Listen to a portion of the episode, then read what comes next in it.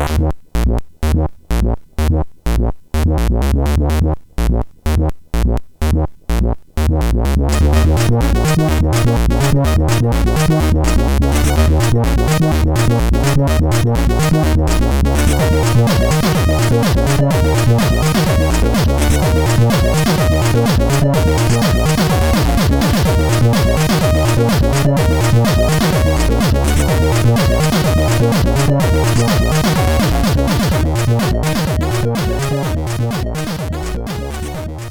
Sziasztok, ez itt a Checkpoint 5. évadának 25. adása. Hello László! Szevas Töki! És szervusz Tóni! Hello! Zolnai Antalt köszöntjük nagy szeretettel a stúdióba, aki eh, régi idők tanulja, a Novotrade-nél volt, tehát a 80-as évek közepén nagyjából, ugye azt beszéltük Igen, adás előtt. 86 hét körül. És aztán te a- az Appaluzánál is fejlesztették később, de a kettő között volt egy érdekes szünet, amiről majd biztos mesélni fogsz, és a Mobi Games-en három játékot jegyez tőled a, a rendszer, holott ennek legalább a háromszorosa, de lehet, hogy inkább négyszerese a valóság, és uh, ezek mind olyan projektek, amikről így vannak kérdéseink. Uh-huh.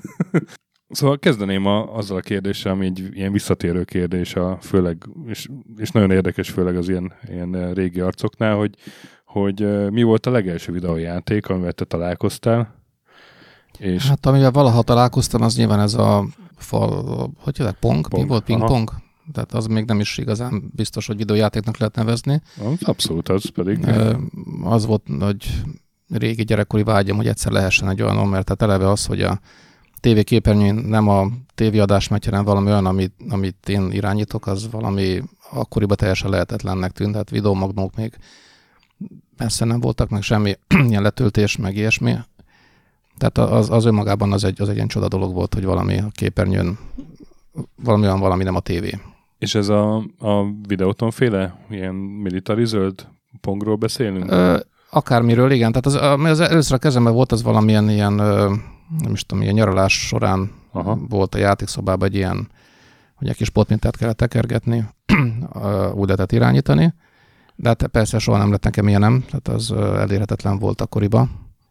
Igazából Commodore 64-esem se volt sose, ha így jobban belegondolok, mindig csak a Novotrade által kapott gépeken fejlesztettem. És akkor így hogy kerültél bele a programozásba így gép nélkül, vagy legalábbis C64 nélkül?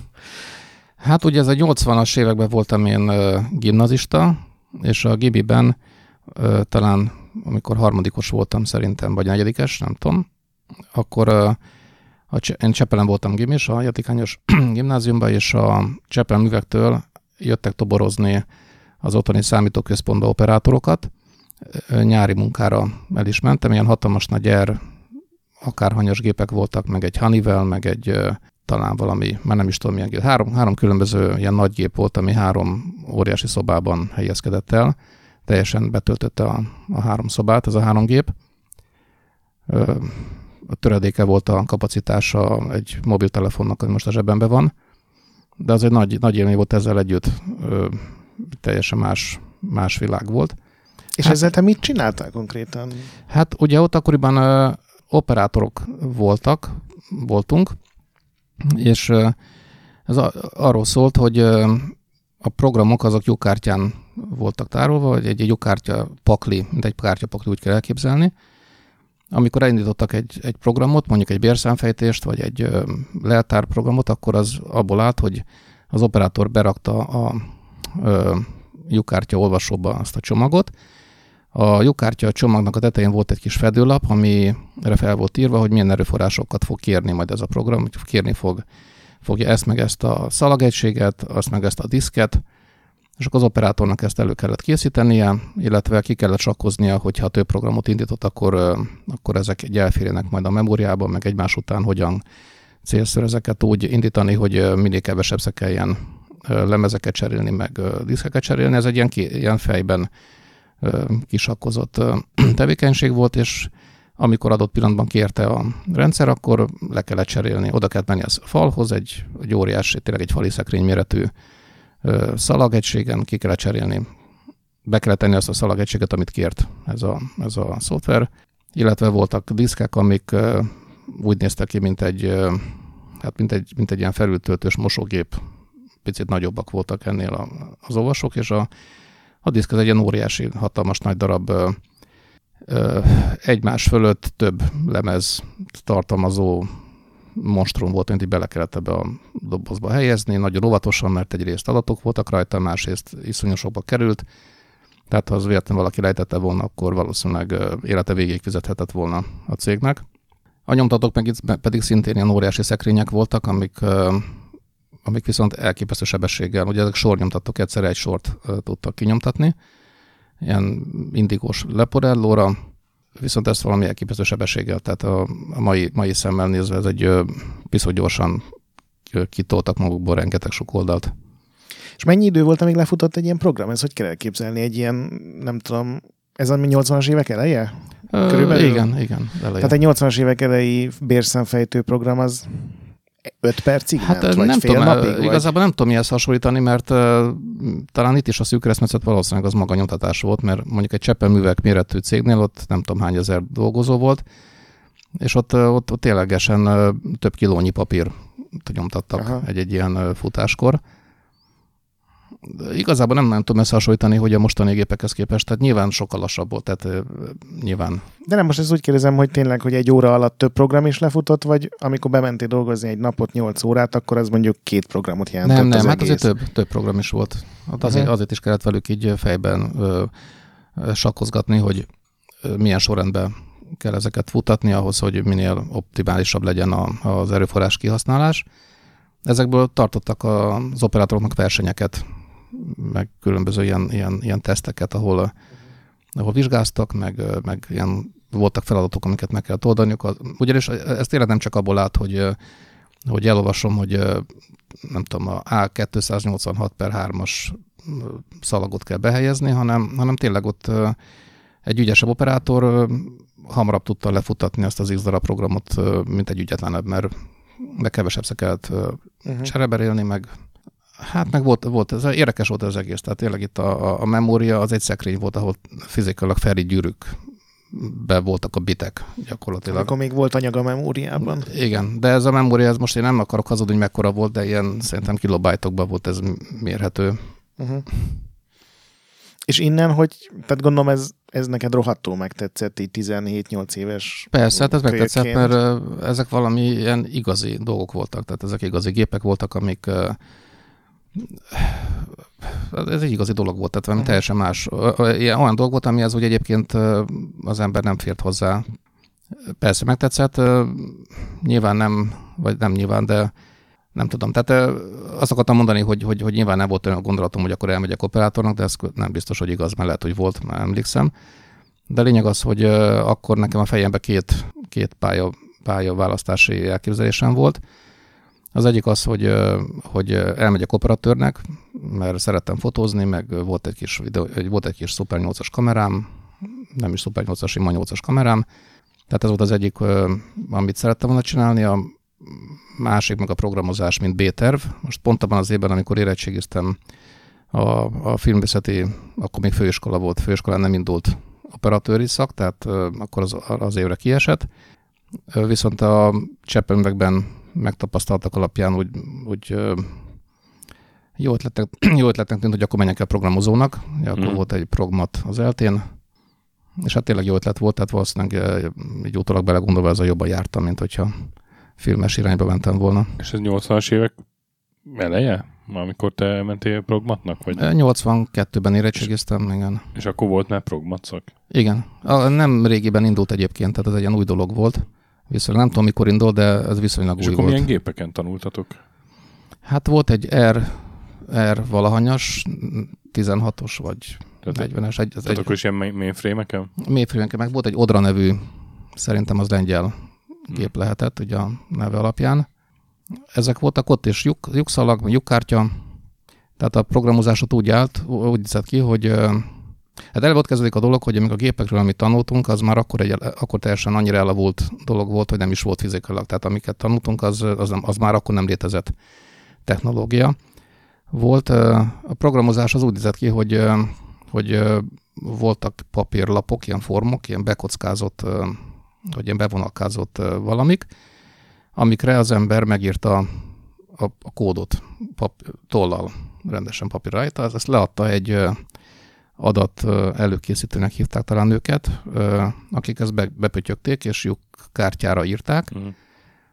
amikor éppen ráírtak, vagy sorra került náluk, tehát jó esetben másnap az ember a kezébe kapta ezt a lyukkártya csomagot, vagy még aznap este, de nem rögtön az, hogy írok valamit és kipróbálom, hanem valamikor később meg, meg, megkaptad ezt a csomagot, azzal el lehetett menni gépidőt kérni, és akkor valamikor ezt lefutatták, és ennek az outputját, ami többnyire valami printout volt, azt valamikor megkaptad a fakkodba.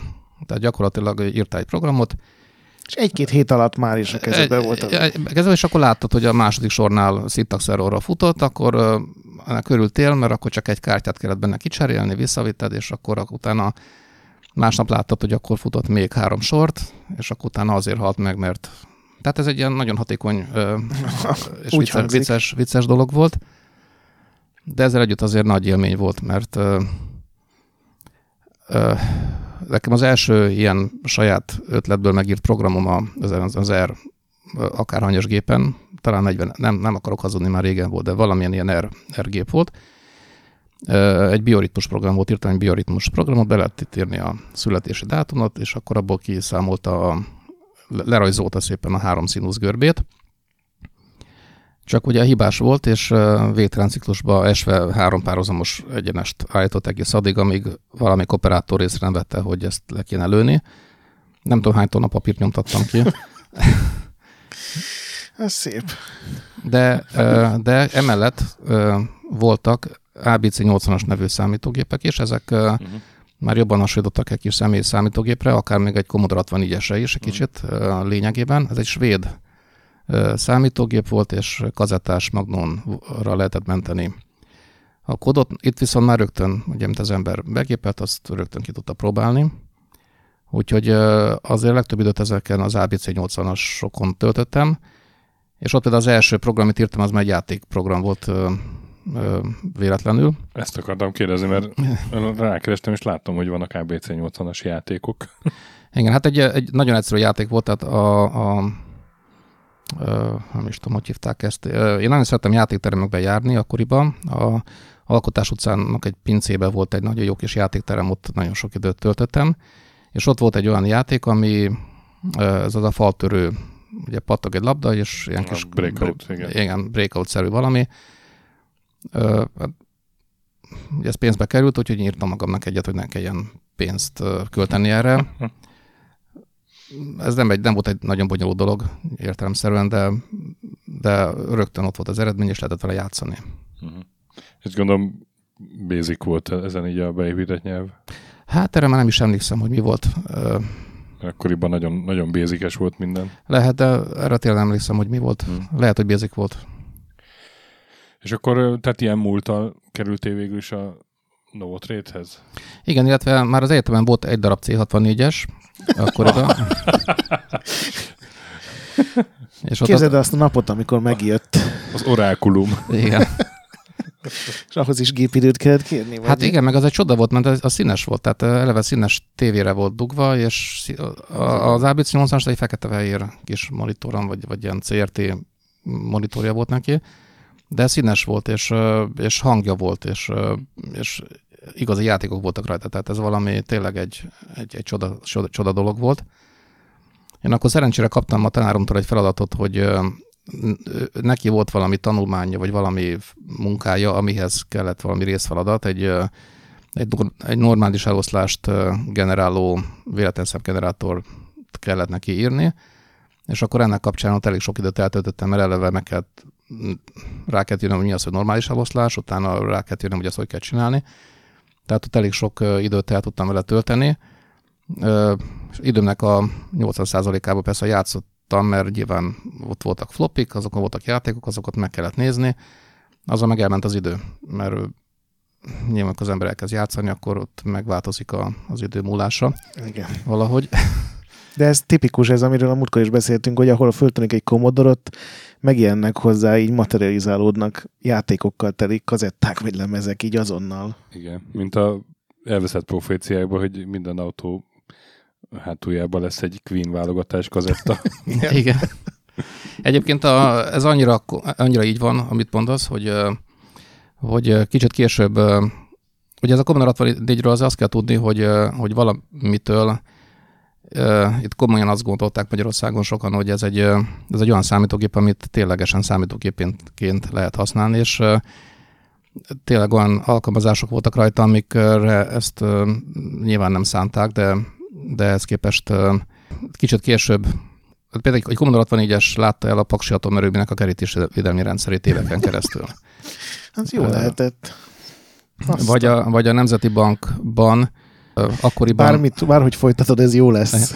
Akkoriban nem volt ugye még ilyen zsíró, meg ilyen, ilyen tehát ott úgy történt, hogy a, a összes magyar banknak a, az egyenlegei valamilyen időközönként a Magyar Nemzeti Banknak a számítógépébe valahogy átvitték. Ez a valahogy ez, ez konkrétan lyukszalagon történt, és volt egy, ez egy, azért tudom ezeket, mert későbbi kollégám csinált ezeket, tehát ő mesélte, Hát, ö, ö, fejlesztettek egy lyukszalag olvasót, illesztettek egy Commodore 64-eshez, tehát egy Commodore 64-es olvasta be azokat a lyukszalagokat, amiket a, a vidéki bankokból, bankfiókokból felhoztak Budapestre, és utána azt betöltötték a, a Nemzeti Banknak a számítógépébe, és az egyik, egyik, egyik hétfőn, egyik hétfőn ez azért hiósult meg, mert hazavitte hétvégén valamelyik dolgozó a Commodore-t játszani, és valami történt vele, amíg otthon volt. Azt nem tudjuk, hogy mi, de lényeg az, hogy hétfőn a, ott ilyen egész komoly kis ö, ö, banki krízis alakult ki ebből. Azért ez durva, hogy egy, egy kisebb mágnes tönkre tudta volna tenni a magyar bankrendszert. Igen, hát a Paksnél karítésvédelemnél ott meg az egyik biztonsági rendszer ráült a gépre, és ott az okozott problémákat. Hát, jó idők voltak ezek, én azt mondom. És ki volt neked a kapcsolódás a Novotrade-hez? Vagy, vagy... Hát igazából ez úgy volt, hogy amikor... Te kerested meg őket? Vagy uh, ugye a Novotrade ugye kiírt egy pályázatot igen, játékokra, igen. amire ugye nyilván nekem is muszáj volt be, beküldenem egy, egy, egy ötletet, ami egy utólag belegondolva nem tudom, hogy ötlet volt, vagy rossz ötlet volt, de mindestre nagyon hasonlított a Tetrisre. Tehát ott ilyen kis színes kis kockákat tologattam volna, és amikor több volt, akkor ezek úgy eltűntek volna. Nem volt ez úgy végiggondva, tehát igazából nem is a Tetris, hanem inkább ezek a ez a Candy Crush, ahol szintén így. Mm. Tehát, tehát inkább ami ilyesmi volt, de, de nem volt ez végiggondolva, csak, csak maga az ötlet, hogy akkor legyenek ilyen színes, ilyen kis kis valami csodák, és amikor egyforma színű valamik egymás mellé érnek, akkor azok eltűnnek. Tehát kb. ez volt, de nem, mondom, nem volt ez igazán végiggondolva, nem is hívtak be ezzel kapcsolatban valószínűleg akik értékelték, ők is látták, hogy ez nincs végig gondolva, de ö, ha már így a látomezőkbe került a Novotrade, akkor ö, egyszer besétáltunk a Pontgyor Gábor barátommal, Pontyival, ö, az ő ötlete volt, hogy menjünk el a Novotrade-be, hogy hát ha, hát ha lehet ott ö, dolgozni. Besétáltunk, és ugyan munkát nem kaptunk, de, de felírták az adatainkat, és egy év múlva ö, kerestek meg minket, hogy lenne egy, játékötlet, amit meg kell csinálni. Az ötlet az volt, hogy kéne egy vízilabda játék, ennyi volt a specifikáció, és akkor én már éppen dolgoztam egy, egy lassan egy évet dolgoztam egy Delfin Tourist nevű ilyen lakás, ingatlan cserebere cégnél.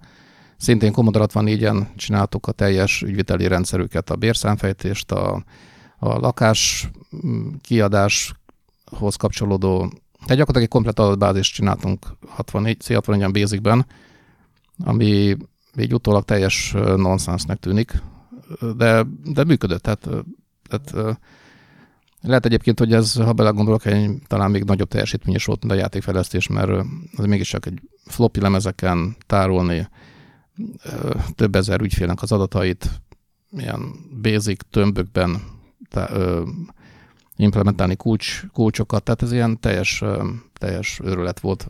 Ma már nem vállalnád el. Hát ö, szerencsére, szerencsére valószínűleg ma már nem, nem így kéne ehhez hozzányúlni, de, de működött, tehát az volt a, uh-huh.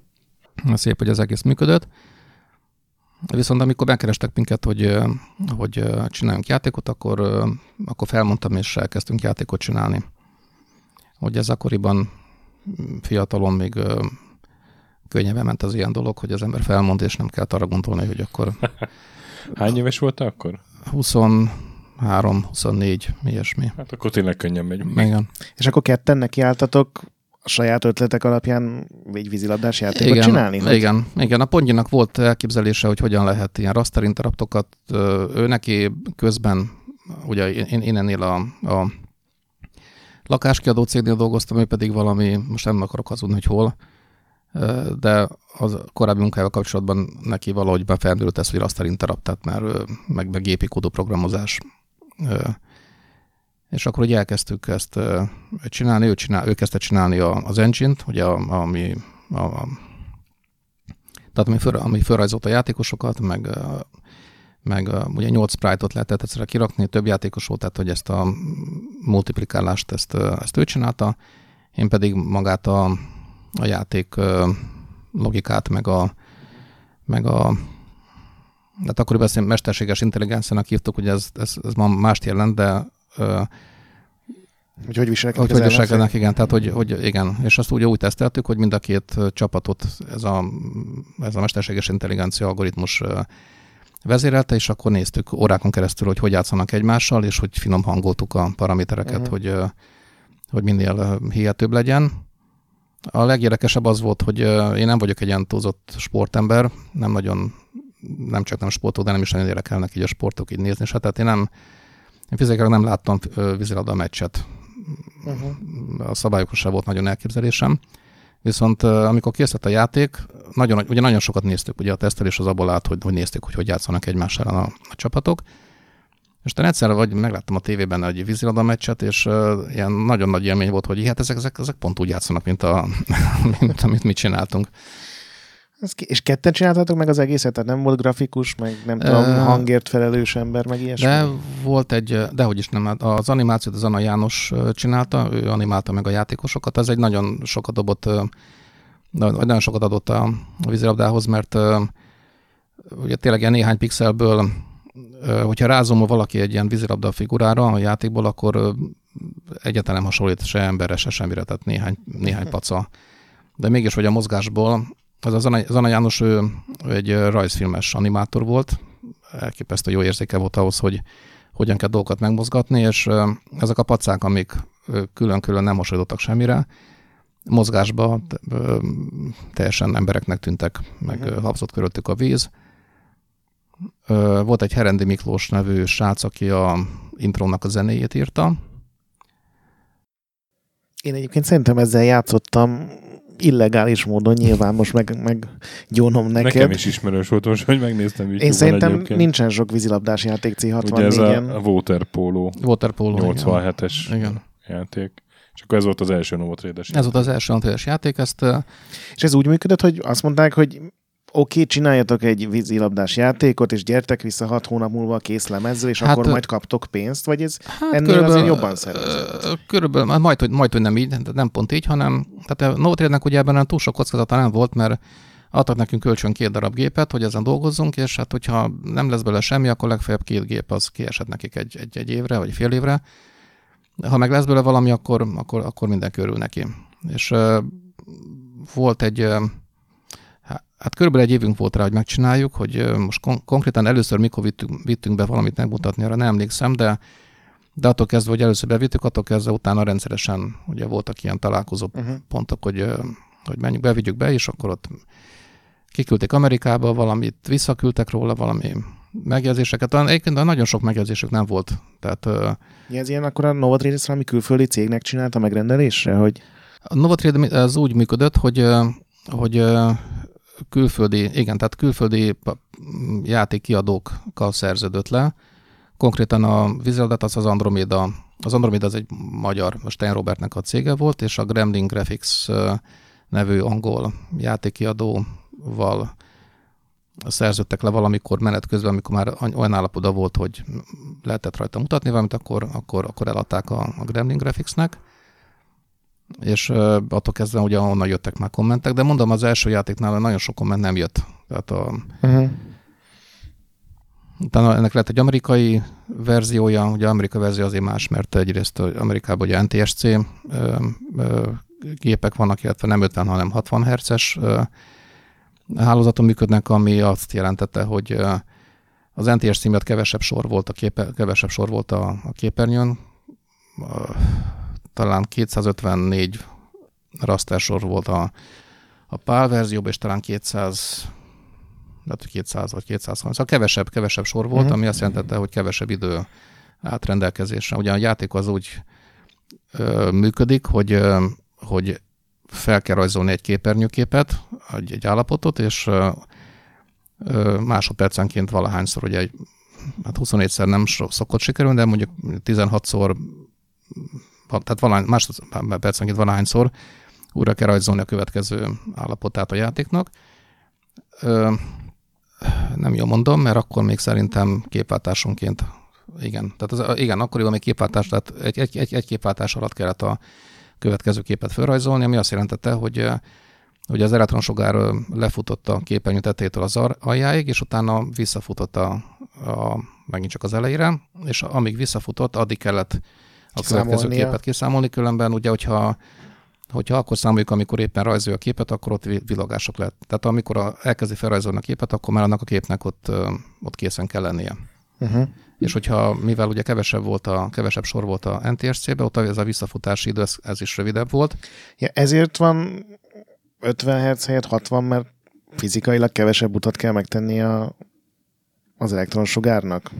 Hát inkább fordítva, tehát ott a hálózatban 60 Hz, van náluk, és valószínűleg emiatt van kevesebb ideje. Uh-huh. De szerintem nem ezért van kevesebb ideje, hanem azért, mert az NTSC szabványban kevesebb a sor. Aha. Kisebb a felmontása. És ez mennyi idő volt akkor nektek így átírni, meg gondolom előtte sose hallottatok NTSC-ről, vagy legalábbis sose Ö, dolgoztatok persze, vele. Persze, tehát amikor, tehát ez úgy, úgy, igazából nagyon sok munka nem volt vele, csak annyi, hogy amikor kiderült, hogy akkor Amerika verzió, akkor megtudtuk, hogy NTSC, kevesebb sor van, akkor nyilván kiderült, hogy valami nem fér bele, akkor igazából ez egy ilyen optimalizálási feladat volt, hogy ami nem fér bele, akkor azt át kellett írni, hogy mégiscsak férjen inkább bele. És akkor 87-ből van még itt legalább két játék. 87-ből nem hiszem, hogy lenne két játék, mert a, a, egyszerre csak egyet tudtunk csinálni. Aha, hát a Blades of Steel konverzió, meg a Sports Aruni. Igen, az biztosan 87, Aha. illetve akkor a Moby Gamesnek már is egy hiba pont. Igen, tehát a, a ugye a vízilabdát, hogy ha az valószínűleg 87 volt, így uh-huh, ismerősen hangzik ez a, ez a dátum. De ezt meg lehetne nézni egyébként, mert a, bele van írva szerintem a címképernyőben, a címképernyőben valahol. A, utána következett a Sports Aroni, illetve a Alternative World Games, ez ugyanaz a játék, csak Amerikában a Sports Aroni-nak hívták, Európában pedig Alternative World Gamesnek, ez is, ez is egy év alatt készült el, tehát hogyha 87 volt a vízilabda, akkor 88-nak kellett lennie az Alternative Gamesnek. Ö, ugye a vízilabda után valahogy minket így elkönyveltek, hogy akkor mi ilyen sportjátékokhoz értünk, aminek én baromira nem örültem, mert mondom, én se nem sportolok, se nem szeretem a sportot. Egyébként az ilyen fizetés meg ilyesmivel ti elégedettek voltatok akkor? Most? Ó, jaj, persze, nagyon. Először is nem érdekelt minket nagyon, hogy, mert igazából nem is tudom, mikor kezdtünk először pénzre beszélni, mert amikor ezt a játékot elkezdtük csinálni, szerintem egyszerűen eszünkbe se jutott megkérdezni, hogy itt mm. hogy lesz a pénzzel, tehát ez annyira nem volt téma. Tehát, ez végre csinálhatunk játékot, és persze, újra trade Persze, tehát jó, nyilván valami pénzt fogunk érte kapni, mert, mert hát persze, de, de nem, nem ez volt a, Mondom, szerintem meg se kérdeztük, mm. hogy ez hogy lesz. A hogy imádhatta ezeket a fiatal lelkes rácokat, nem? Ja, viszont, viszont akkoriban ez tényleg úgy volt, hogy, hogy az volt a felállás, hogy hogy a Novotrade adott nekünk gépet, meg ötletet, mi csináltuk a játékot, ami elkészült, az egy ilyen közös valami, a, ami bejött rajta a pénz, azon osztozkodtunk. Uh-huh. Kaptunk, vagy kaphatunk előleget, most én emlékszem, hogy ténylegesen kaptunk el, lehet, hogy kaptunk, de lehet, hogy kaptunk, nem emlékszem. Tehát ez egy ilyen megállapodás volt, hogyha hogy nyilván, ha valakinek élni kellett valamiből, akkor ahhoz kellett előleg. De lényeg az, hogy amikor a játékot eladták, utána méghozzá a vízilabdánál én úgy emlékszem, hogy a nagyobb részét mi kaptuk, és a kisebb részét kapta a Novotrade, tehát ilyen 70-30 százalék valami uh-huh. ilyesmi. És utána ugye ebből elkezdtek befolyni ilyen royaltik a cégbe, és az, az ők elszámoltak. Arra esetleg emlékszel, hogy mennyiben fogyott egy-egy játék? Most nem feltétlenül a vízilabda, hogyha arra pont nem, de hogy milyen nagyságrendek fogytak el így hát, világszerte ez ilyen? Nem emlékszem. Uh-huh. És a, a fizetés így nagyságrendben, hogy milyen pénz volt, vagy Hát nagyon a, változó volt? Hát az változó persze, mert az, az, az teljesen az a múlott, hogy a játék az milyen siker lesz, hogy mennyit vesznek belőle. De ti örültetek, tehát ez egy jó, jó, jó kereset volt nektek. Hát nagyon jó kereset volt, mert én tudtam venni magamnak egy Ford Mustangot akkoriban. Azért az, ja. az, egy, az, volt, az volt a másik álmom a, a pingpong játék mellett, hogy legyen egy Ford Mustang. Az egyik sikerült. Igen. Igen. És akkor tényleg a Novotrade sport szakosztálya. Valahogy igen, így ránk ragadt ez a sport. Igen, és, és akkor jött a sportszarúni. Igen, ami szintén ugyan sport. Ott az a Rébi Rotamásnak az ötletei igen. voltak, hogy legyen valami fajta ilyen, ilyen ilyen nem igazi sportjáték, tehát nincs falra futás, hmm. csizmahajítás, igen, zsákba, zsákba, zsákba futás, futás igen. igen. Tehát ilyen, Volt ilyen Velencében egymást csépelni. A... Pár nagy csata, igen. Igen, igen, igen. Én pont azt láttam, hogy a Sportzaróni az egyik olyan játék, ami iszonyú sok verzióban megjelent. Azt nem tudom, hogy nektek elmondták hogy az Japánban egy Donald kacsás játék volt, ugyanaz, Nintendo. Azt nem tudtam. Azt, azt tudom, hogy a, a Sportzaróni több gépen, tehát az, az, az, az, az, úgy, az egy olyan fejlesztés volt, hogy mi írtuk C64-en, és közben mellettünk levő szobákban írták át Atari-ra, Amigára. De melyik volt a fő verzió? Vagy a C64. Uh-huh. Tehát a C64-en csináltuk a játékot, és a, egy picit lemaradva tőlünk írták át a többi, többi gépekre. A, ennek a játéknak az egyik érdekessége az volt, hogy a grafikáit, hát az animációkat itt is Zana János csinálta, a háttérgrafikákat pedig, amik uh, én szerintem nagyon szépre sikerültek. Tehát, hogyha Igen, ugye minden sport egy másik városból játszik. Igen. Igen, és azok a grafikák azok úgy néznek ki, mint hogyha ilyen digitalizált, nem tudom, fényképek lennének. Azokat Horváth Attila, a dalszövegíró, aki éppen ráírt, mert akkoriban nem nagyon volt megrendelése lemezekre. Volt egy ilyen kis pauza egy pár év az életében, amikor valamitől nem kérték föl dalszövegírásra, egy ráírt, és kiderült, hogy hát nem csak a dalszövegíráshoz ért, hanem, hanem a pixelezéshez is. Tehát ugye amikor megbeszéltük, hogy, hogy, hogy esetleg ő rajzolhatta nekünk, akkor megkerestük egy este, vittünk neki egy képeslapot a Velencei Sóhajók hígyáról, hogy hát, hogy ezt kéne megcsinálni.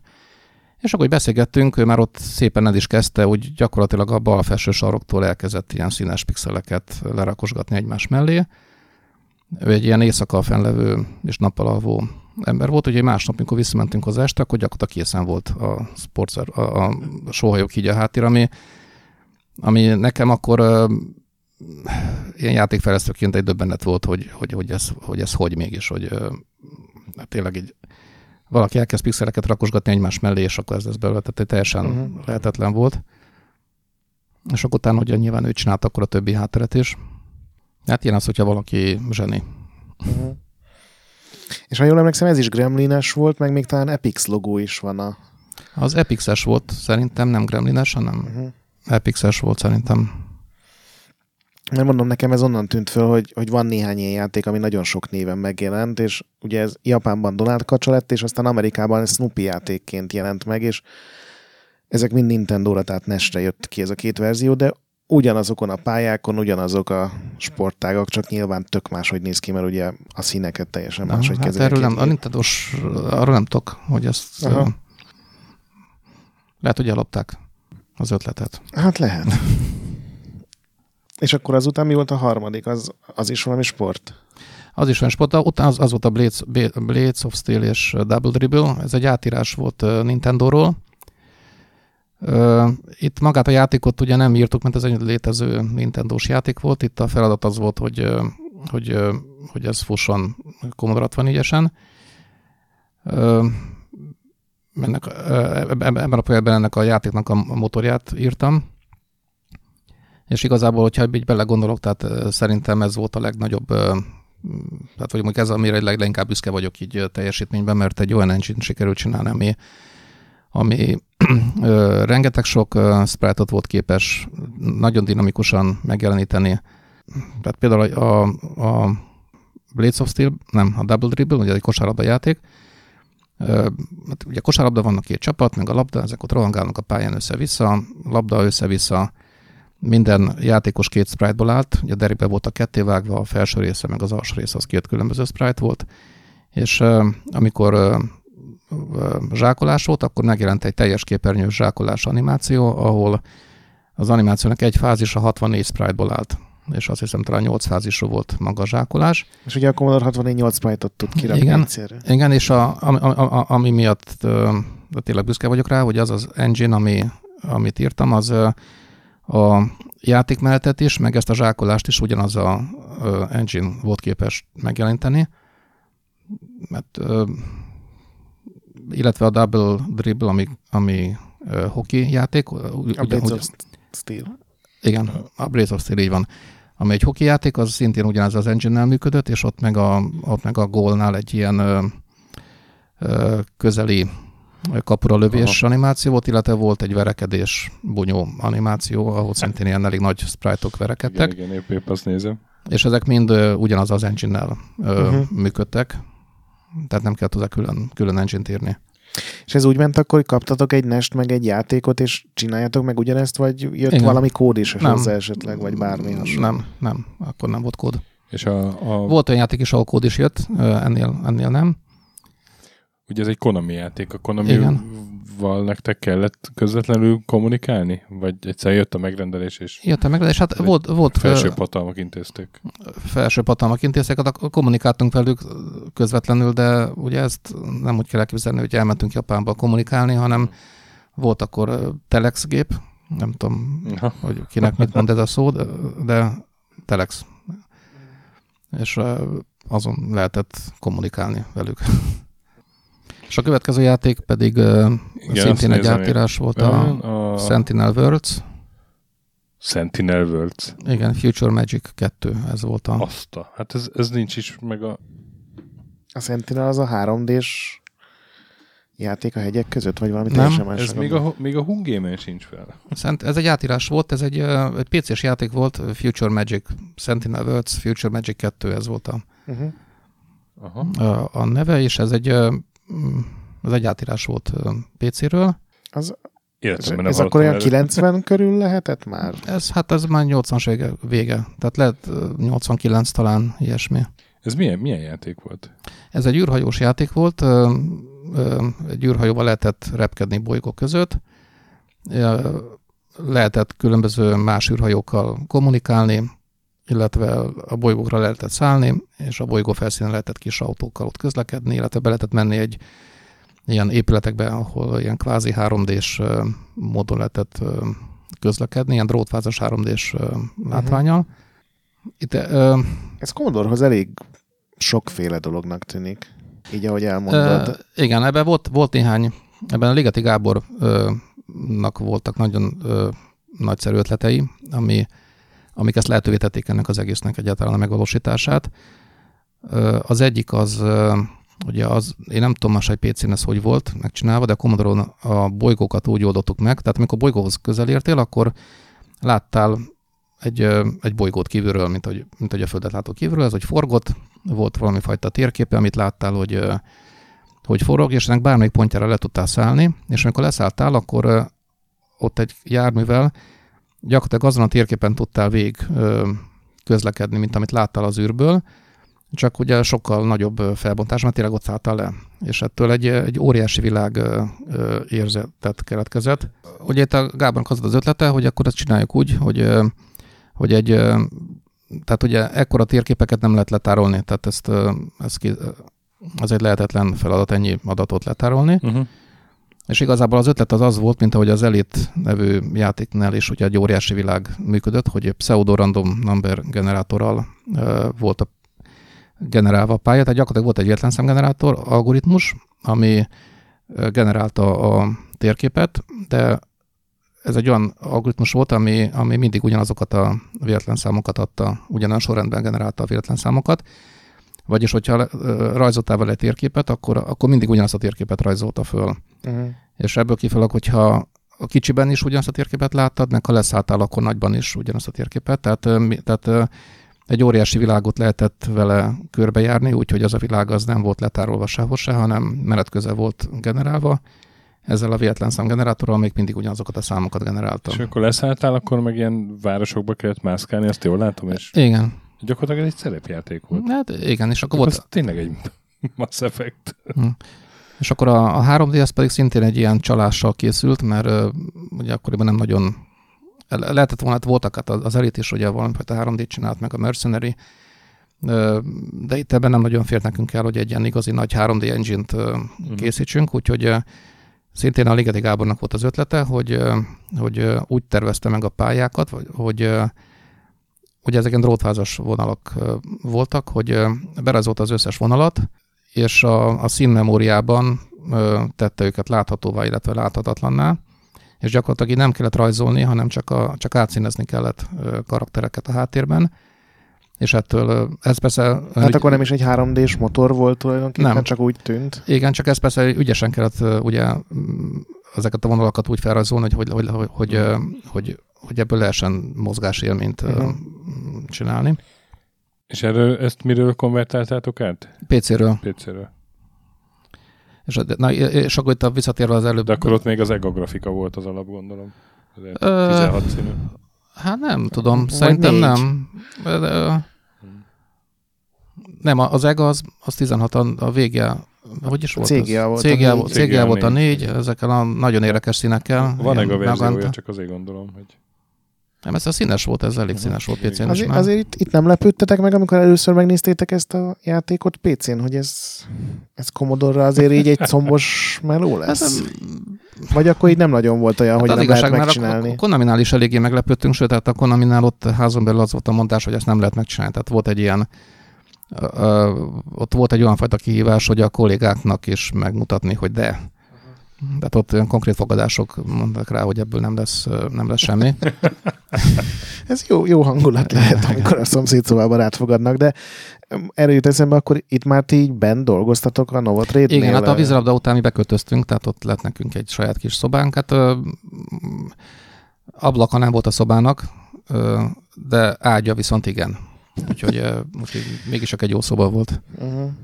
És akkor ti tulajdonképpen egy külön stúdiószerűségként működtetek? Tehát ti mindig együtt dolgoztatok? Uh, igen, uh... igen, igen, akkor tehát ugye a vízilabdát, vízilabdát ketten csináltuk Pongyival, és utána még az Alternative World Games-hez még csatlakozott Hódi Gyula és Korisánszki Attila, tehát ott már négyen dolgoztunk. Utána pedig a igazából ez a kettő játék készült így el ezzel a csapattal mondhatni. A, az átírásoknál már ott, ott, ott már nem ez a csapat csinálta, tehát ott, uh-huh. ott a többi játéknál valahogy az mindig így összeállt a uh-huh. játékra a csapat. Tehát akkor Novotrade-nél így mindig egy projektre ki lett osztva, hogy akkor igen. most te, meg te, meg te, meg te csináljátok. Igen, igen. Tehát amikor én csináltam a Konamit, akkor a Pongyi egy foci játékot csinált. Uh-huh. És ez azt jelenti, hogy akkor már rendes havi fizetést kaptál, nem. és vagy az ugyanúgy maradt ez ugyanúgy, a projekt a havi fizetés az, az nem volt. Igazából a, a egészen addig, amíg szét nem robbant a Novotrade-ben a csapat, amikor szerintem a 89-90 környékén történt, amikor Császár András vette át a, vezet, a stúdió vezetését, és ő, ő új alapokra helyezte a, a a működést, ő pont ezt akarta bevezetni, amit mondasz, hogy, hogy fizetés legyen, nem foglalkozunk azzal, hogy egy játékból mennyi pénz folyik be, mert az nem hozzánk folyik be, hanem az a céghez folyik. Tehát egy kicsit egy ilyen professzionálisabb céget hozott létre, mivel mi egész odáig abban éltünk, hogy, hogy mindenki azt látta, hogy na, akkor egyszer csak majd jön az aranytojást, hogy tyúk az a játék, amiből tényleg majd dőlni fog a pénz. Ja, ez akkor nem tetszett ez az újítás. Ez az újítás nem tetszett, hogy akkor, akkor, és ráadásul pont ez az újítás akkor jött, amikor a California Games átírást kaptuk meg, amiről lehetett tudni, hogy az egy, az egy ilyen sikeres dolog lesz. Akkor azt akkor, akkor, akkor ez a csap így elzáródott, hogy akkor jó, akkor itt nekünk semmi közünk a szerződéshez, nem tudjuk, hogy, nem, hogy ezt mennyire adja el a cég, mi kapunk fizetést, és uh, uh-huh. ennek így nem örültünk annyira. Egyébként még egy játék, amiről, amiben így bele, bele dolgoztam, azt nem szoktam leírni, mert igazából csak picit dolgoztam bele. Ez az Impossible Mission 2. Ott nekem annyi feladatom volt, hogy az, az amerikai verzióban ugye volt egy ilyen Warpal nevű, nem tudom, de ez valamit, egy gyors töltő. Ugye a flopikon voltak a játékok, a flopiknak a töltési sebesség az elég korlátozott volt, mm. és e-, ezért voltak mindenfajta trükkök, igen, hogy igen, hogyan igen. lehet ezeket gyorsan betölteni, ezeket hívták gyors töltőknek. És volt egy, volt egy Warpal nevű rendszer, ami, ami egy olyan, egy ilyen, talán lehet az, hogy ipari gyors töltő, mert már eleve úgy írta ki a lemezre az adatokat, hogy azokat utána később gyorsan lehessen betölteni, tehát nem egy ilyen általános használatú gyors töltő volt, hanem, hanem játékoknál használták, kicsit más, más, máshogy voltak a lemezek megformázva egyetlen, tehát egy más adatárolási módszert használt, és akkor ennek az, az igazítását csináltam a, az amerikai verzióhoz, a magyar verzióhoz pedig másolásvédelmet tettem bele, az amerikában nem volt ilyen. A magyarba belekerült, sok értelme nem volt, mert másnap behozták Amerikából, és akkor az abban nem volt. Tehát ez, de, de került a magyar verzióban, a magyar boltokban, a, tehát a, magyar, a Novotrade által kiadott, Magyarországon kiadott flopikon volt másolásvédelem. Ami egyébként egy, az a másik ilyen, ilyen, ilyen büszkeségem talán, amire egy büszke vagyok, hogy az egy olyan másolásvédelem volt, amit, amit tényleg nem lehetett lemásolni az akkori eszközökkel. Aztán később, amikor ugye olyan, olyan, olyan, olyan dolgokat használt ki, a Drive-nak olyan tulajdonságát használta ki, ami, amit később a ö, ilyen párhuzamos, ö, nem is tudom, hogy hívták őket, volt, ugye a, a, a floppy drive soros kábel csatlakozott a, a, a géphez, ö, és volt egy ebből adódóan egy adott tracket nem tudott egy fordulatra ö, átmásolni, mert lassabb volt a soros portnak a, a másolási sebessége, mint a flopinak a forgási sebessége, tehát hmm. pufferelni kellett a flopin belül, és ugye ezt kihasználva ö, ö, tehát ezt, ezt, ezt használtam ki, viszont később megjelentek olyan olyan átalakított floppy drive-ok, amik párhuzamos kábellel csatlakoztak a, a, a magához a, a géphez, és ők képesek voltak egy fordulást, tehát egy, egy, egy, egyszer fordult a lemez, és ami jött, az rögtön fel tudott menni a, a gépbe. Tehát amikor ez megjelent, ezzel már ezek le tudták másolni, de ad, amíg ez nem volt, addig, addig nem. Még, még ezek az action, hogy action replay cartridge sem lehetett lemásolni, és igazából ilyenből viszont szerintem én nem tudok róla, hogy lett volna más ilyen akkoriban, amit az Action cartridge tudtak volna átmásolni. Nagyon kevés olyan C64 játék volt, aminél tényleg működött a másolásvédelem. Most pont egy ilyen, tudod, van ez a CRPG addig nevű oldal. Igen, igen. És neki próbáltam szerezni egy ilyen Commodore 64-es játékot, amit egy ilyen demos cenés csapat csinált, és az volt még valami eszelős módon levédve, és azzal most is csak úgy lehet játszani, hogy NTSC-re állítod, és még beállít az emulátorban négy-öt dolgot, és csak akkor megy különben az is ilyen drive hívával száll el. Szóval visszatérve erre a másásvédelemre, igazából ennek nem, nem üzleti megfontolásokból csináltok ezt, hanem nem csak ez is a kihívás volt, hogy Ki tudtok-e fogni a hackereket? Igen, igen ez, ez, ez arról szólt, hogy ö, és akkor miért nem a kicsit nagyobb piacnak számító amerikai verzióra raktatok ilyet?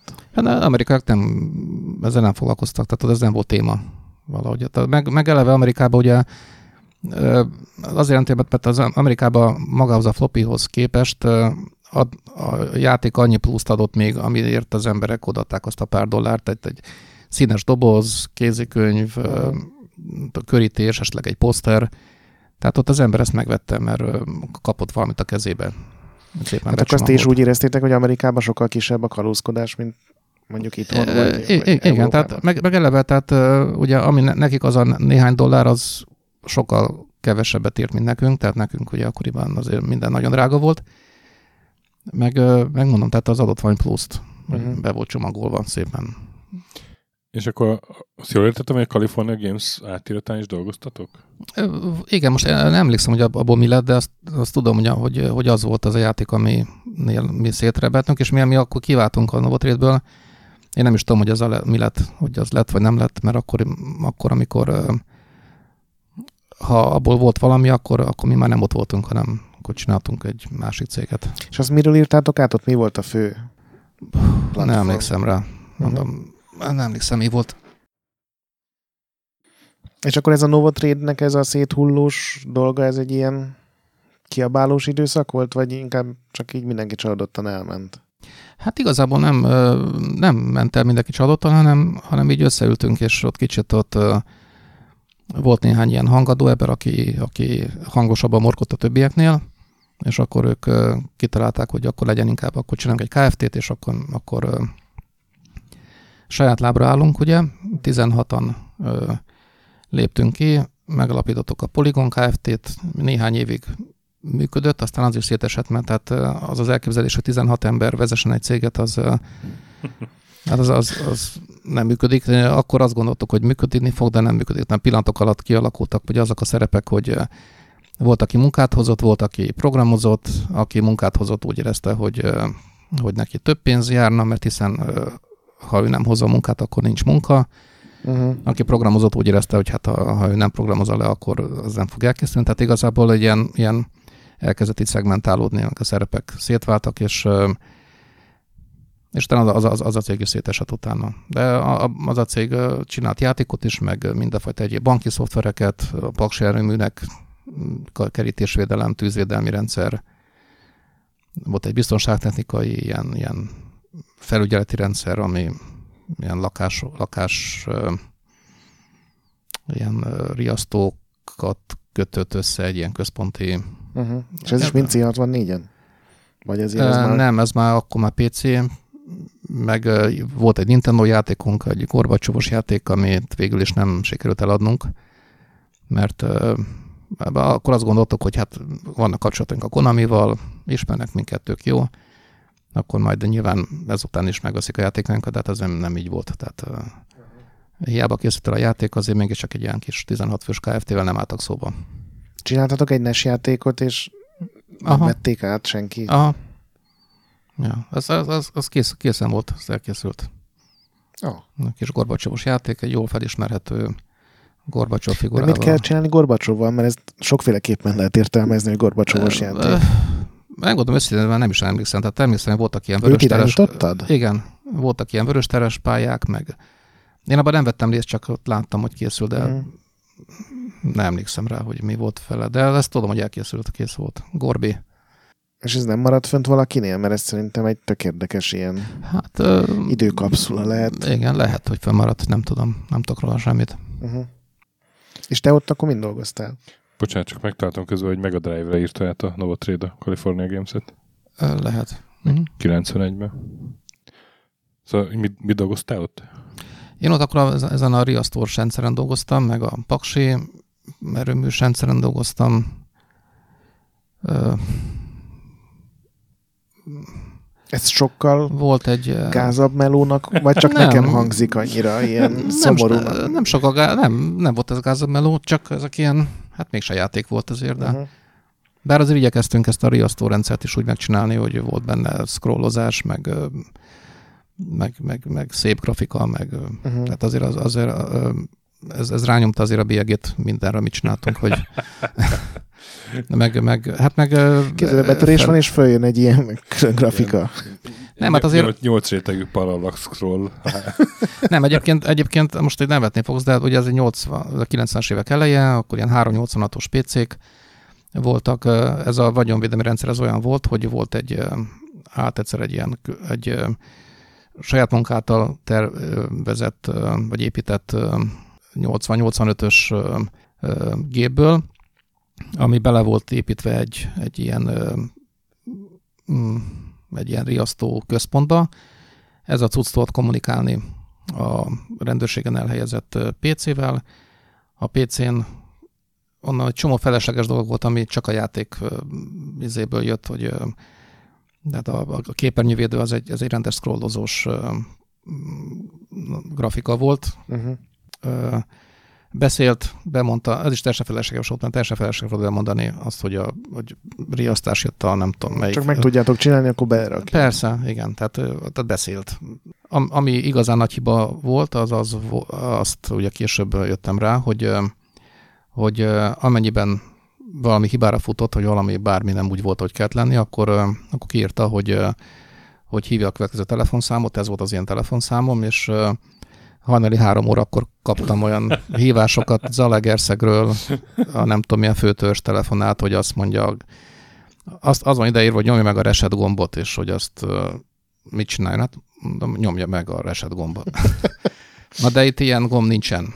És akkor kezdtem mondani, hogy ilyenek vannak, hogy A, meg Q, meg V, meg és akkor mondta nem, az a, az a, nem a billentyűzetem, hanem a gépen van. Jó, hogy a gépen, jó, akkor megnyomta, és akkor aludhattam tovább. Ilyet biztos nem csinálnak soha többet, hogy a saját telefonszámodon, de... Hibáiból tanul az ember. Igen. És akkor mikor untad ezt meg? Hogy, hogy nem játékokat fejlesztesz?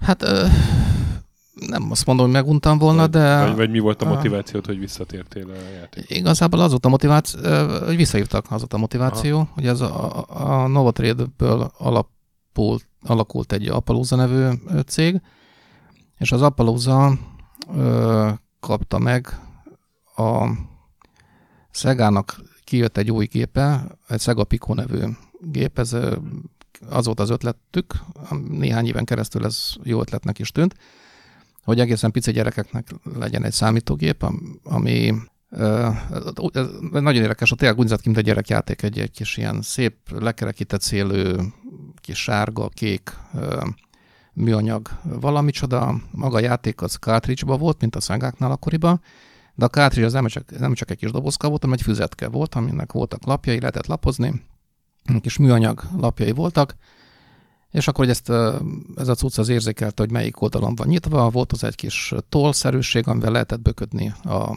a füzet lapjain levő képekre, és akkor gyakorlatilag ez egy ilyen kis interaktív valami volt, hogy volt neki egy, egy tabletszerű része, ahol lehetett rajzolgatni, meg böködni szintén, és akkor a játék az pici gyerekeknek szólt, ilyen készségfejlesztő számolni, alakokat felismerni, nem tudom, de ilyen, fajta dolgok voltak, ilyen, ilyen egyszerű kis ügyességi játékok voltak, és mindegyik, tehát maga füzetke, tehát az a kártya, ez egy füzet volt, ez, ez valamilyen valamilyen, valami mes, valamilyen sztori volt, mese volt, volt egy volt 101 kiskutyás, volt egy pókemberes, volt egy uh, Mickey Egeres. Ez mind, amit ti csináltatok, azt mondod? Igen, igen. Ilyen licenszeket igen. megkaptatok? Igen. Hát igazából az első évben az, tehát kizárólag mi fejlesztettünk erre az új gépre, aztán később lett egy, volt egy amerikai cég is, aki még rajtunk kívül fejlesztett, de a játékoknak a, most nem tudom megmondani, hogy mennyi, de a, szerintem a 80%-át azt mit csináltuk. Tehát, uh-huh. a, tehát gyakorlatilag lehet azt mondani, hogy ezt, ezeket mit csináltuk. A, a többit azt, azt mondom, az a Sega adta ki, ami, amit, nem, amit nem mit csináltunk. De mondom, az ömét, az ömét mit csináltuk ennek a, ennek a, ezeknek a játékoknak. És ez is úgy zajlott, hogy minden rátok volt bízva, vagy azért mondjuk egy nem tudom, Miki Egeres játéknál a Disney jött hozzá mesét, vagy jött nem, hozzá egy... A, a, a, a, amikor, tehát ilyen, ilyen, amikor ilyen licensz volt, akkor megkaptuk a, kaptunk egy ilyen Style Guide-nak nevezett valamit. A Disney pontosan leírta, hogy hogyan szabad megrajzolni a Mickey Egeret, hogyan nem. Tehát nagyon érdekes, például a, soha nem gondoltam bele, de például a Mickey Egernek soha nem látszódhat a füle oldalról. Tehát a, akár merre áll a feje, a füle az mindig, az mindig, mindig szembe van. Ez egy, ez egy előírás volt, hogy ennek így kell lennie.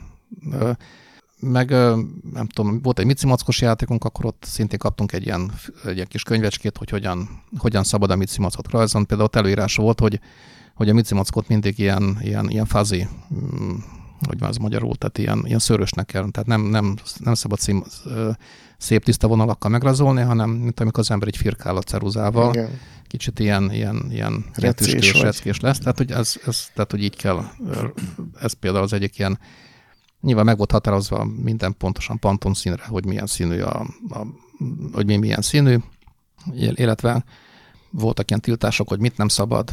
Fegyvert adni, ami kiegérni. Például, meg, meg most már emlékszem, hogy a, a Mici Mockonál mi volt, de ott is voltak ilyen, ilyen, ilyen előírások, hogy hogyan kell, melyik karaktert hogyan kell megrajzolni. És akkor a, a játékot, tehát magát a, a dizájnt azt mi kitaláltuk, hogy, hogy tehát volt egy tém, tematik, hogy, hogy itt most számolni fogunk, itt most betűk lesznek, itt, itt ügyességi, nem tudom, dolgok. Ezt, ezt kiküldtük, akkor azt meg szakértették az amerikaiak, akkor visszaküldtek valami megjegyzéseket, akkor azokat Ezt az ilyen amerikaiakkal intéztétek? Tehát ők voltak ennek a pikónak a igen, Amerikában, igen, tehát az, az Apollozának ugye Amerikában volt a, az irodája, és ugye Budapesten volt a fejlesztő csapat, Amerikában volt a, a CSS iroda, és ők voltak kapcsolatban mindig a, a kiadókkal. És akkor gyakorlatilag uh, írtátok a mesekönyveket itthon, grafikusok igen, és igen, programozók volt, és Igen, volt egy, volt egy grafikusi csapat, a, Jankowski Iván volt a vezetőjük, ő egy szintén egy rajzfilmes, nagyon ügyes animátor volt, ő, ő tervezte, tehát ő felelt azért, hogy a, hogy a, a látványvilágért, és dolgozott a keze alá több grafikus, akik ugye a, ezeknek a sztálgádoknak a figyelembevételével rajzolták a, a dolgokat.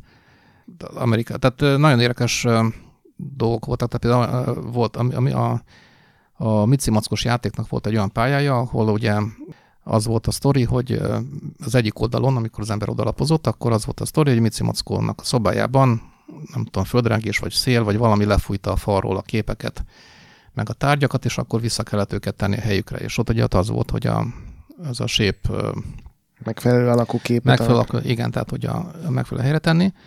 És akkor a Mici Mackó szépen, a, játék, a, a gyerek rábökött mondjuk a falon egy pontra, és akkor a Mici Mackó földobta oda a falra a képet, és ez készen volt.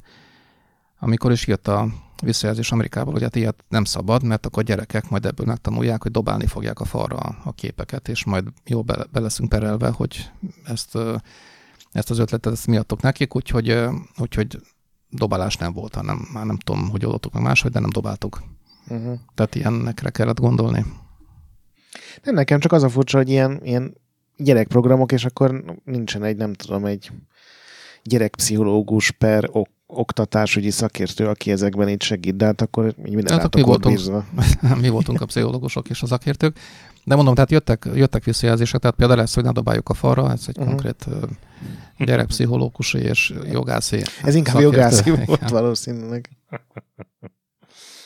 És akkor ennek gondolom azzal lett vége, hogy a Pico nem lett az az iszonyatos siker, amit a Sega várt, mert igen, igen, ez talán a gyerekjátékpiac. Ez egy jó pár évet azért, ez szerintem egy három vagy négy évet azért ezzel minden évben párhuzamosan három, azt hiszem, hogy három játékot csináltunk.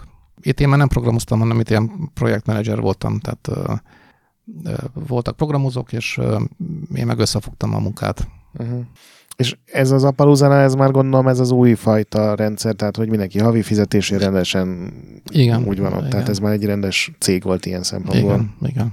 És akkor ennek a korszaknak a Pikóval lett vége, és akkor te hova?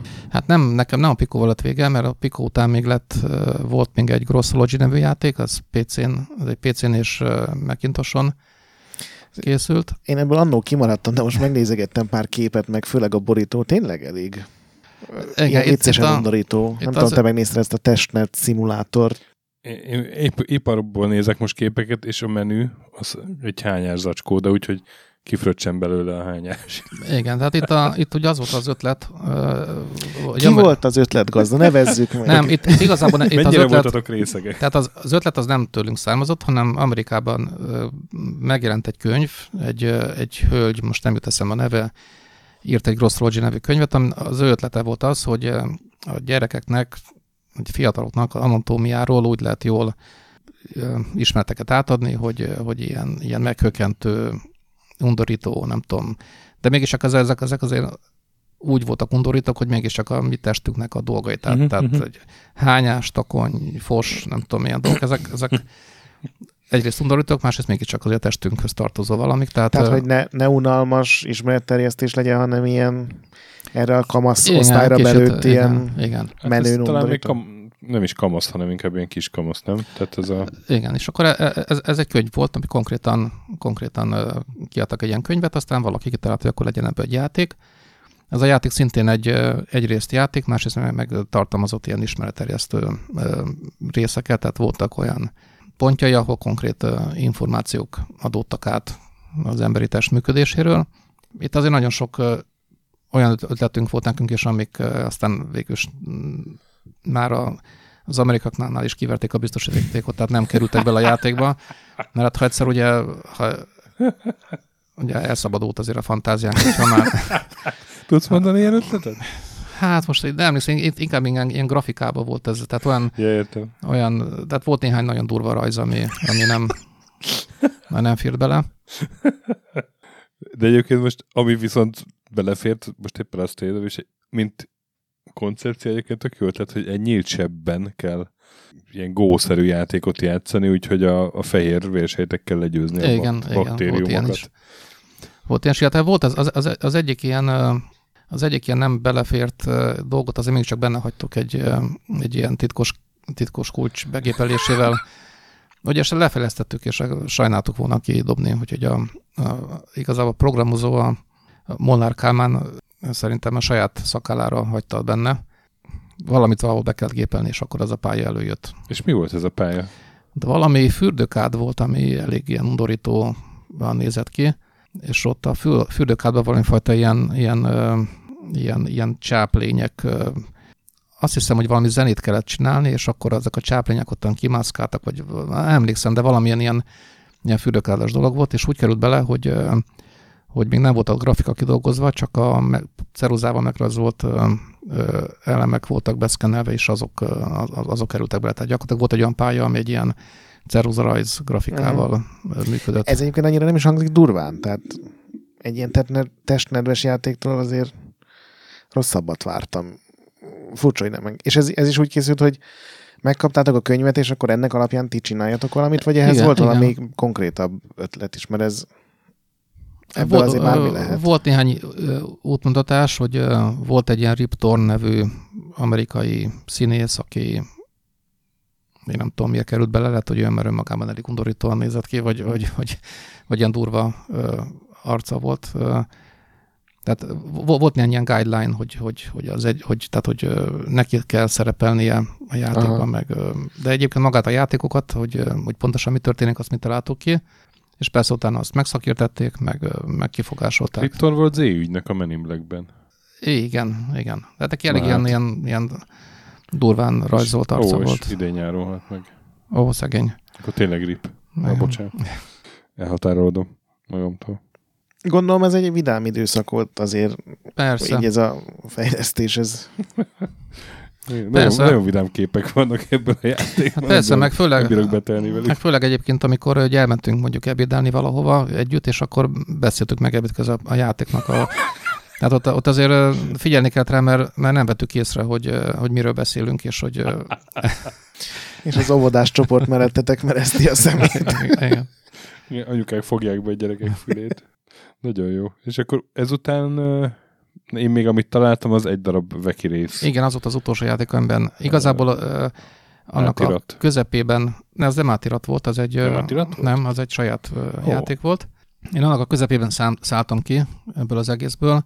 Ott, hát nem is tudom, hogy ezt hogy, hogy, hogy, hogy, hogy fogalmazom. Tehát volt egy, volt egy ötlet, az ötlet az volt ugye, hogy még mielőtt ezt a játékot elkezdtük volna csinálni, volt egy évüres járatunk, akkor a Császr András, aki ennek az Apollozának a vezetője volt, ő kitalálta, hogy majd csináljunk egy, egy ilyen rajzfilmszerű autóverseny játékot, és hogy ehhez készítsünk el egy engine-t.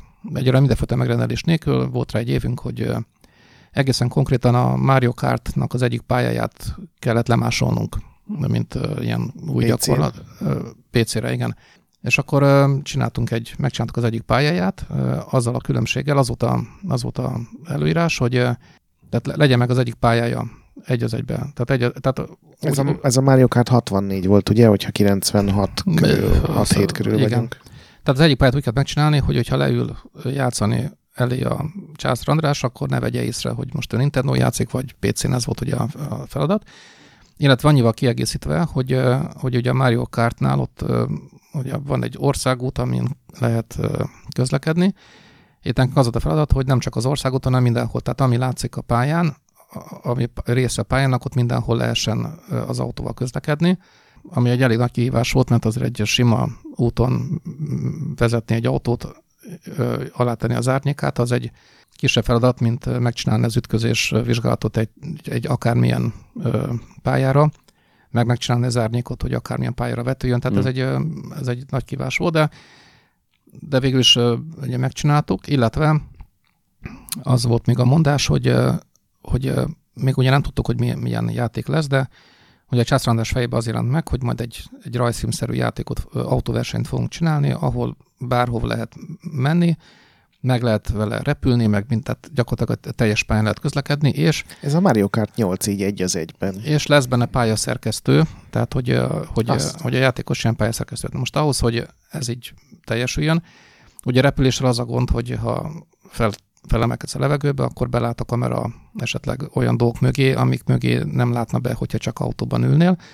Tehát úgy kell a pályát megépíteni, hogy, hogy minden szögből, vagy, vagy legalábbis sokkal több szögből működőképes legyen, illetve a pályaszerkesztő az pedig szintén elég nagy kihívást jelentett, hogy, hogy hogyan lehet ezt általánosítani. Erre egy, ezt most azért mondom ezeket el, mert végül mindez kikerült a játékból, tehát a játék, amikor végül elkészült, a megrendelő a végleges verzióban nem akart semmifajta ilyen dolgot, de elképesztő sokat szívtunk azon, hogy ez így el tudjon készülni. A pályaszerkesztő ez egy végül is egy szerintem nagyon jó ötletre épült. Ugye azt találtuk ki, hogy, hogy a szerkesztés az úgy fog történni, hogy mi előre elkészítünk modulokat, egy ilyen pályaszakaszokat, amiknek az egymáshoz képest sorrendjét lehet meghatározni. Tehát így lehet összerakni bármilyen pályát, hogy mint egy mint hogy ilyen Lego darabokat egymás mögé tennék. Ja, csak ez az a gond, ugye, hogy emellett még a pályának viszont körbe is kell érnie. Tehát, hogyha csak hogy elkezdi a ját, gyerek összerakosgatni a, a darabokat, akkor ugye semmi garancia nincs arra, hogy egyszer csak ö, körbeér a pálya, másrészt meg vétel a nagy pályát megint csak nem lehet összerakni, mert ö, ugye ennek el kell férni memóriába. Tehát ők azt csináltak, hogy definiáltunk ilyen standard pályaszakaszokat, amelyeknek volt eleje, volt vége, és nem lehetett, az volt a, fel, az volt a kikötés, hogy ugye nyilván a bejárat, kijárat az ugyanúgy, tehát mm. illeszkedjen egymáshoz, ne lehessen rajta átlátni, tehát hogy ha a bejáratból ne látszódjon a kijárat, és ettől kezdve, hogyha én megyek a pályán, attól kezdve én már nem nagyon fogok emlékezni rá, hogy ez térben hogy is volt. Tehát én nyugodtan berakhatom a, a, a, a pályának a vége után, tehát körbe tudom úgy zárni a pályát, hogy igazából valójában nem zárod uh-huh. körbe. Tehát egy, egy tök egyenesnél az utolsó elem után berakom az elsőt, akkor gyakorlatilag körbeírtam, uh-huh. holott valójában nem értem körbe. És hogy ahhoz, hogy itt ne, ne derüljön ki, hogy ez, ez ne bukjon ki, ezért még volt egy olyan megkötés, hogy a, az árnyékok, tehát a nap az mindig, mindig balra-jobbra süt a bejáratnál.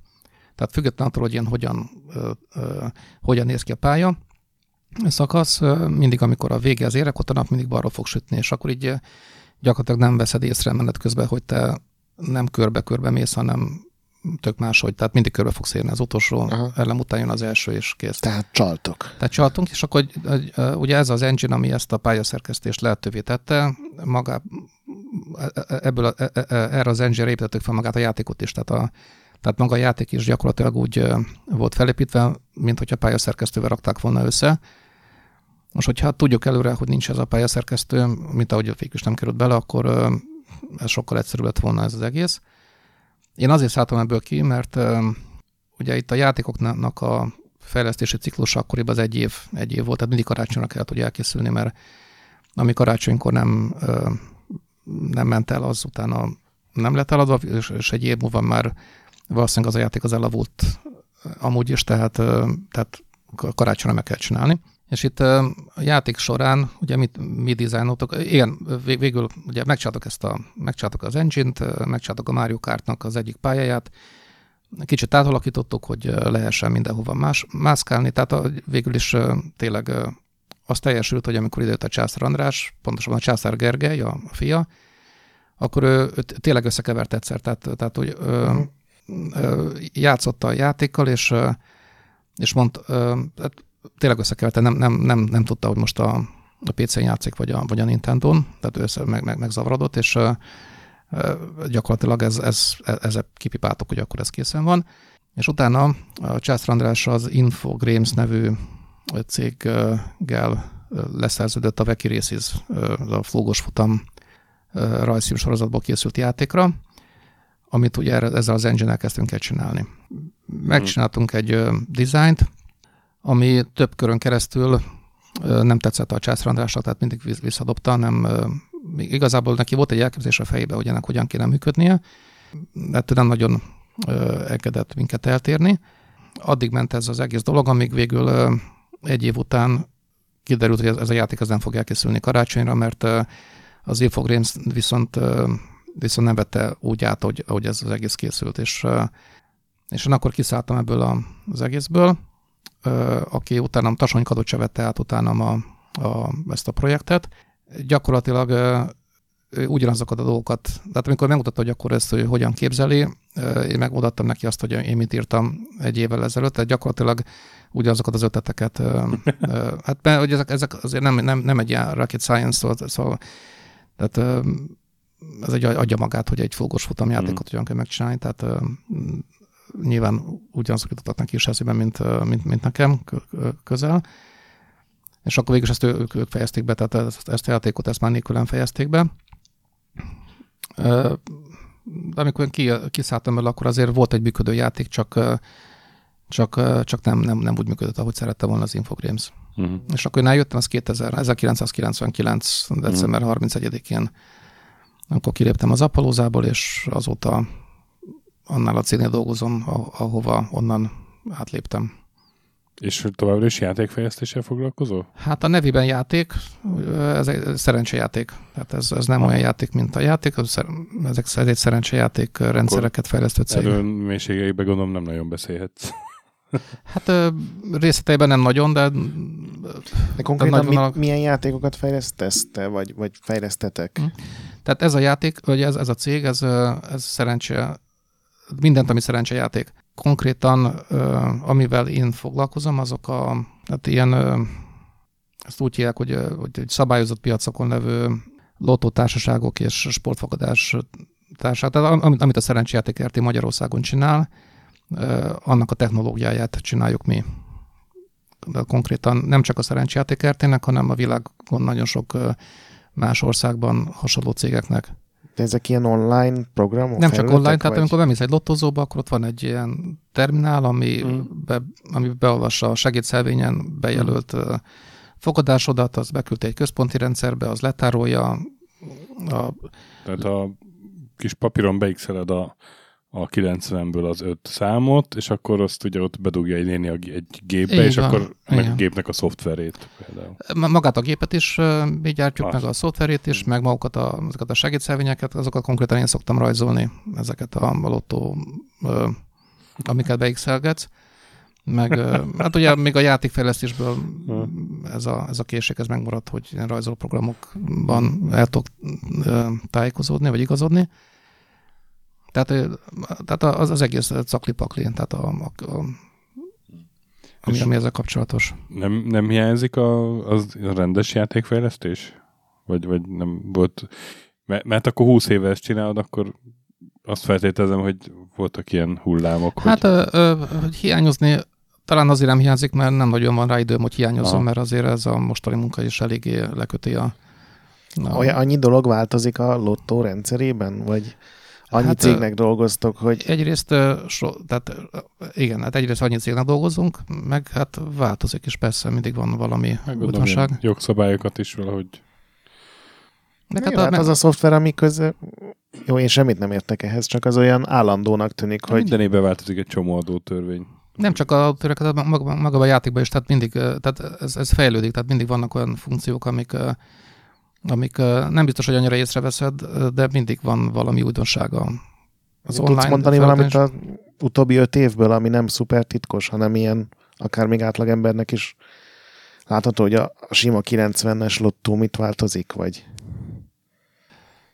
Hát, mi változott? Hát például nem, tavaly óta most már lehet játszani lóversenyt is, ugye a szerencsejáték régebben nem lehetett.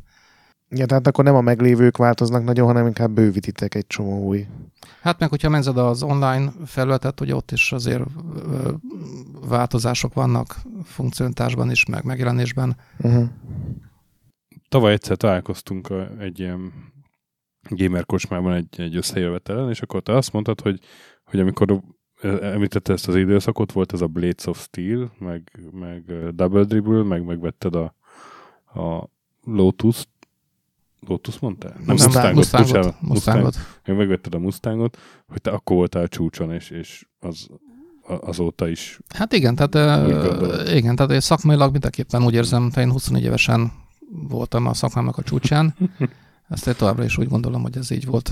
Tehát, a... tehát hogy az annyival nagyobb kihívás, meg nagyobb sikerélmény meg nagyobb minden volt az a, a egy-két hát, játék, mint az, hogy mondjuk egy, egy egész országnak a fél szerencsejátéka megfordul a kezed alatt. Hát ez egy, ez egy más, más volt. Tehát amit most csinálok, az, tehát az is egy komoly dolog, meg, hmm. meg, meg érdekes dolog, de amit most csinálok, azt nagyon sokan csinálják a világon. Amit, hmm. amit akkor csináltam, azt nagyon kevesen csinálták. Hmm. Hmm.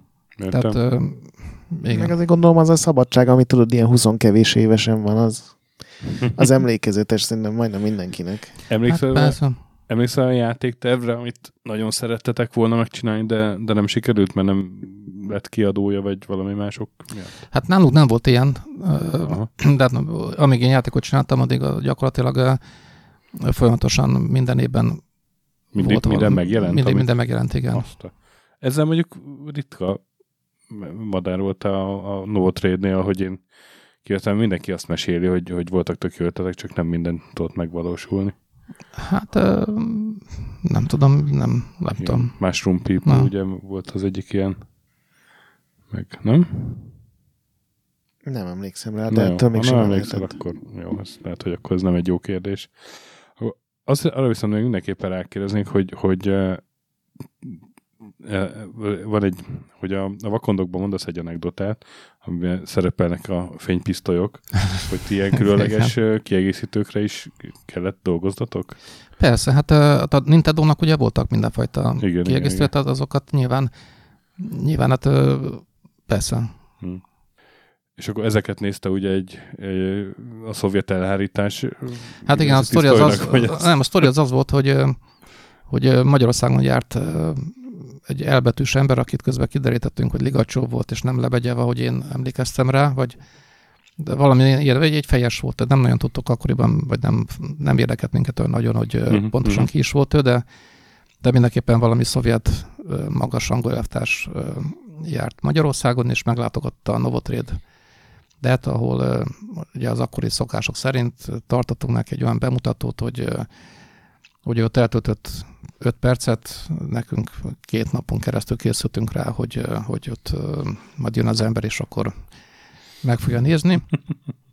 Egyébként ilyen bemutatókat tartottunk mi másoknak is, mert, jártak nálunk tévéstábok, külföldiek is, magyarok is, tehát az, az nem volt szokatlan, hogy be kell mutatni valamit, de itt most egy ilyen, egy ilyen nagyon nagy bemutató volt, hogy tényleg az összes létező gépet kitettük, tehát komodorokat, Amigákat, Nintendo 16-os volt, meg nem is, ami volt, azt kipakoltuk, és, és ott mentek a játékok, és mielőtt még megjött volna a nagy elvtárs a, a, a kíséretével, előtte magyar biztonságiak jöttek szétnézni, hogy, hogy nem készültök-e meg merényelni? Tehát, hogy, tehát, hogy jöhet-e, jöhet ez az ember ezekbe, tehát körbejárták az épületet nyilván, hogy, hogy szabad-e, tehát hogy, hogy, hogy, hogy igen, hogy jöhet ide az ember.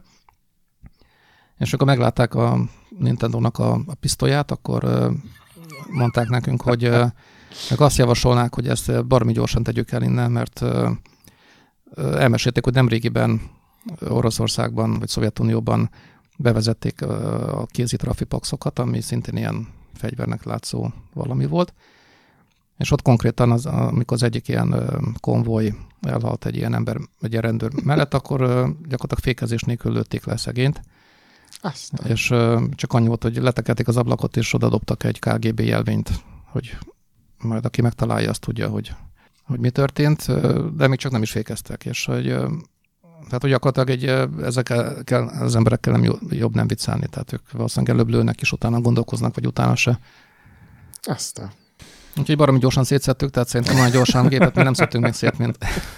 De te személyesen nem találkoztál ezzel a... Te, ott voltam Igen? én, és akkor persze, és akkor jött az ember, jöttek a testőrei. Igazából én az emberre nem is emlékszem, én a testőre emlékszem, mert azért ez tök érdekes volt, hogy ilyen fura táskák voltak, és akkor találgattuk, hogy akkor vajon most ebben a táskában milyen fajta fegyver van, meg, meg tényleg ilyen nagyon-nagyon széles emberek voltak, tehát valószínűleg ott az öltönyök alatt ott nagyon sok fém volt elhelyezve. Kiberverrel teli.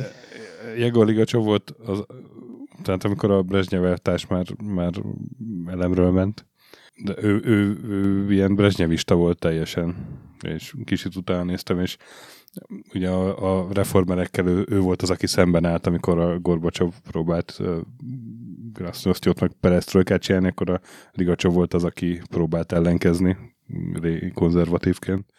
Szóval tényleg nem lehetett kis ember. És, és egy ilyen ember mit kezdett egy Nova Trade-en bemutatott Amiga játék kal, tehát... Semmit szerintem nem is értette, hogy mit lát igazán, nem tudom, miért kellett neki ott megnézni. Ezt a, ezt a Révbíró Tamás megfejtette nekünk, hogy hozta az unokáját, és neki kellett meg, másolni egy csomó játékot, mert ugye a Szovjetunióban nem volt, voltak ilyenek.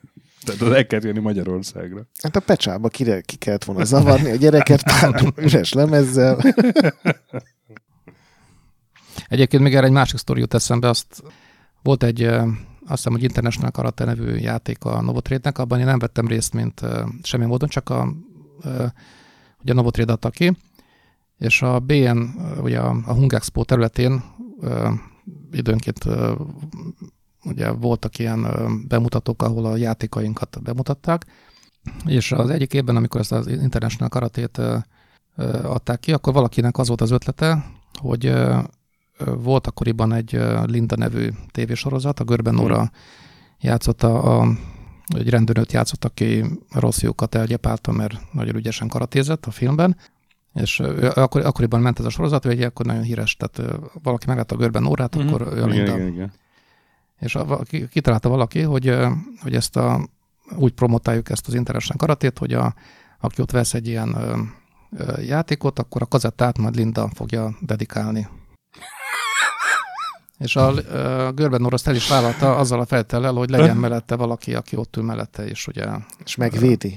Hát ott kellett, hát gondolom, hogy ne unatkozzon, de hát én ezt természetesen rögtön úgy fordítottam, tehát nyilván én voltam az a valaki a rögtön, aki, aki ott megérte, hogy, hogy én nekem most az a dolgom, hogy én a Lindát védjem, tehát ennek teljes, tehát akkor arcom az életben nem volt soha se előtte, se utána, mint aznap, amikor ott ültem, és nagyon zort tekintettel még egy napszömeget is szereztem valahol, hogy minél komolyabban nézek ki, hogy nehogy valakinek eszebe jusson a, a Lindába De ez tényleg, tényleg meg volt, hogy ezt ott dedikált a görben Igen, ott dedikálta. Igen, én meg ott ültem mellette nagyon szigorú arccal. Édes Isten. Ezt kb. úgy kell képzelni, hogyha most azt mondanák, hogy, hogy te leszel a Jackie Chan-nak a testőre. És aranyos volt, jó fej volt? Jó fej volt, aranyos volt, igen. Tehát ott ültünk, beszélgettünk. De hát én nekem az egy óriási élmény volt ezzel együtt. Hát fél ország szerelmes volt Görben órával, ne viccelj. Ja, igen. És uh, én védtem. Teljes joga volt nagy arcod. Tényleg, szerintem még ennyi évtávlatából is lehet nagy arcod erre. Nekem elfogytak a kérdéseim. Neked van meg valami? Igazából csak annyi, hogy azért még játszol esetleg, vagy, vagy van még időd néha egy hát, PC-n vagy valamin? Sajnos most nagyon kevés időm van játszani, úgyhogy uh, valamikor egy, uh, tavaly talán egy, uh, összeraktam otthon egy ilyen Raspberry Pi, Pi, Pi, Pi, Pi, ugye? Uh-huh. Fogalm sincs róla. Leírva láttam csak a nevét mindig, és hogy arra fölraktam ilyen csomó emulát, van, van, van egy image, ami ugye tele van emulátorokkal, a RetroPie, azt hiszem, hogy RetroPie image adtam rá, és de vettem hozzá egy kontrollert, és ott... És a régi C64-es Régi C64-es, meg... Hát az, nem csak az utcáim, de hát az akkori, tehát akkori Doom, meg Descent, meg ezekkel a játékokkal kicsit, uh-huh. meg, meg Elite, ugye az örök kedvenc. Ez király. Hát Tóni, nagyon szépen köszönjük, hogy eljöttél. Ja, köszönöm szépen, hogy meghívtatok. Meg, megint gazdagodtunk egy pár jó sztorival. Igen mindig jó egy ilyen régi fejlesztőket hívni, és fogunk is még, vannak még a tárban meglepetések, nem mondjuk most el, úgyhogy figyeljetek minket továbbra is, és hallgassatok legközelebb is, és játszatok sokat, mentsetek boss fight előtt, olvassatok Retrolandet, csapassatok velünk Discordon, a BIOS ne piszkáljátok. iTunes. iTunes-on öt csillagra értékeltek minket, a nagy pixel pedig továbbra is gyönyörű. Sziasztok! Sziasztok! Sziasztok!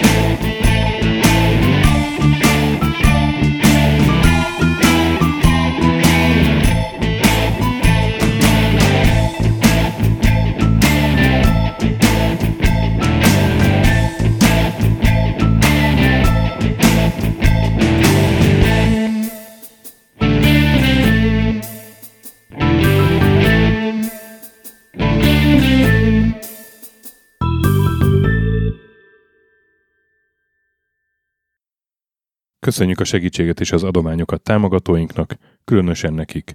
Andis 1 2 3 4 5 6 Pumukli, Bastiano Coimbra de la Coronia y Azvedo, Conscript, Kisandrás, Dester, Joda, Kínai, Gatz, Hanan, Zsó, Takkerbá, Flanker, Dancy Sweet Chickens, Gabez Mekkolis, Daev, Hardi, Tamás, Sir Archibald Réten, Nobit, Sogi, Siz, CVD, Gáspár Zsolt, Tibiur, Titus, Bert, Kopescu, Chris, Ferenc, Koralbrind, Szaszamester, Joff, Hollósi Dániel, Balázs, Zobor, Csiki, Suvap, Kertész Péter, Richard V, Szati, Nagyi, Melkor 78, Nyau, Snake Hughes Boy, Vitéz Miklós, Huszti András, Vault 51 Gamer Bar, Péter, Valaki, Trebi Box, Mágnesfejű, Kviha, Jaga, Mazi, Kongfan, Tryman, Magyar Kristóf, Tében 88, FT, Krit 23, Invi, Kuruc Ádám, Jedi,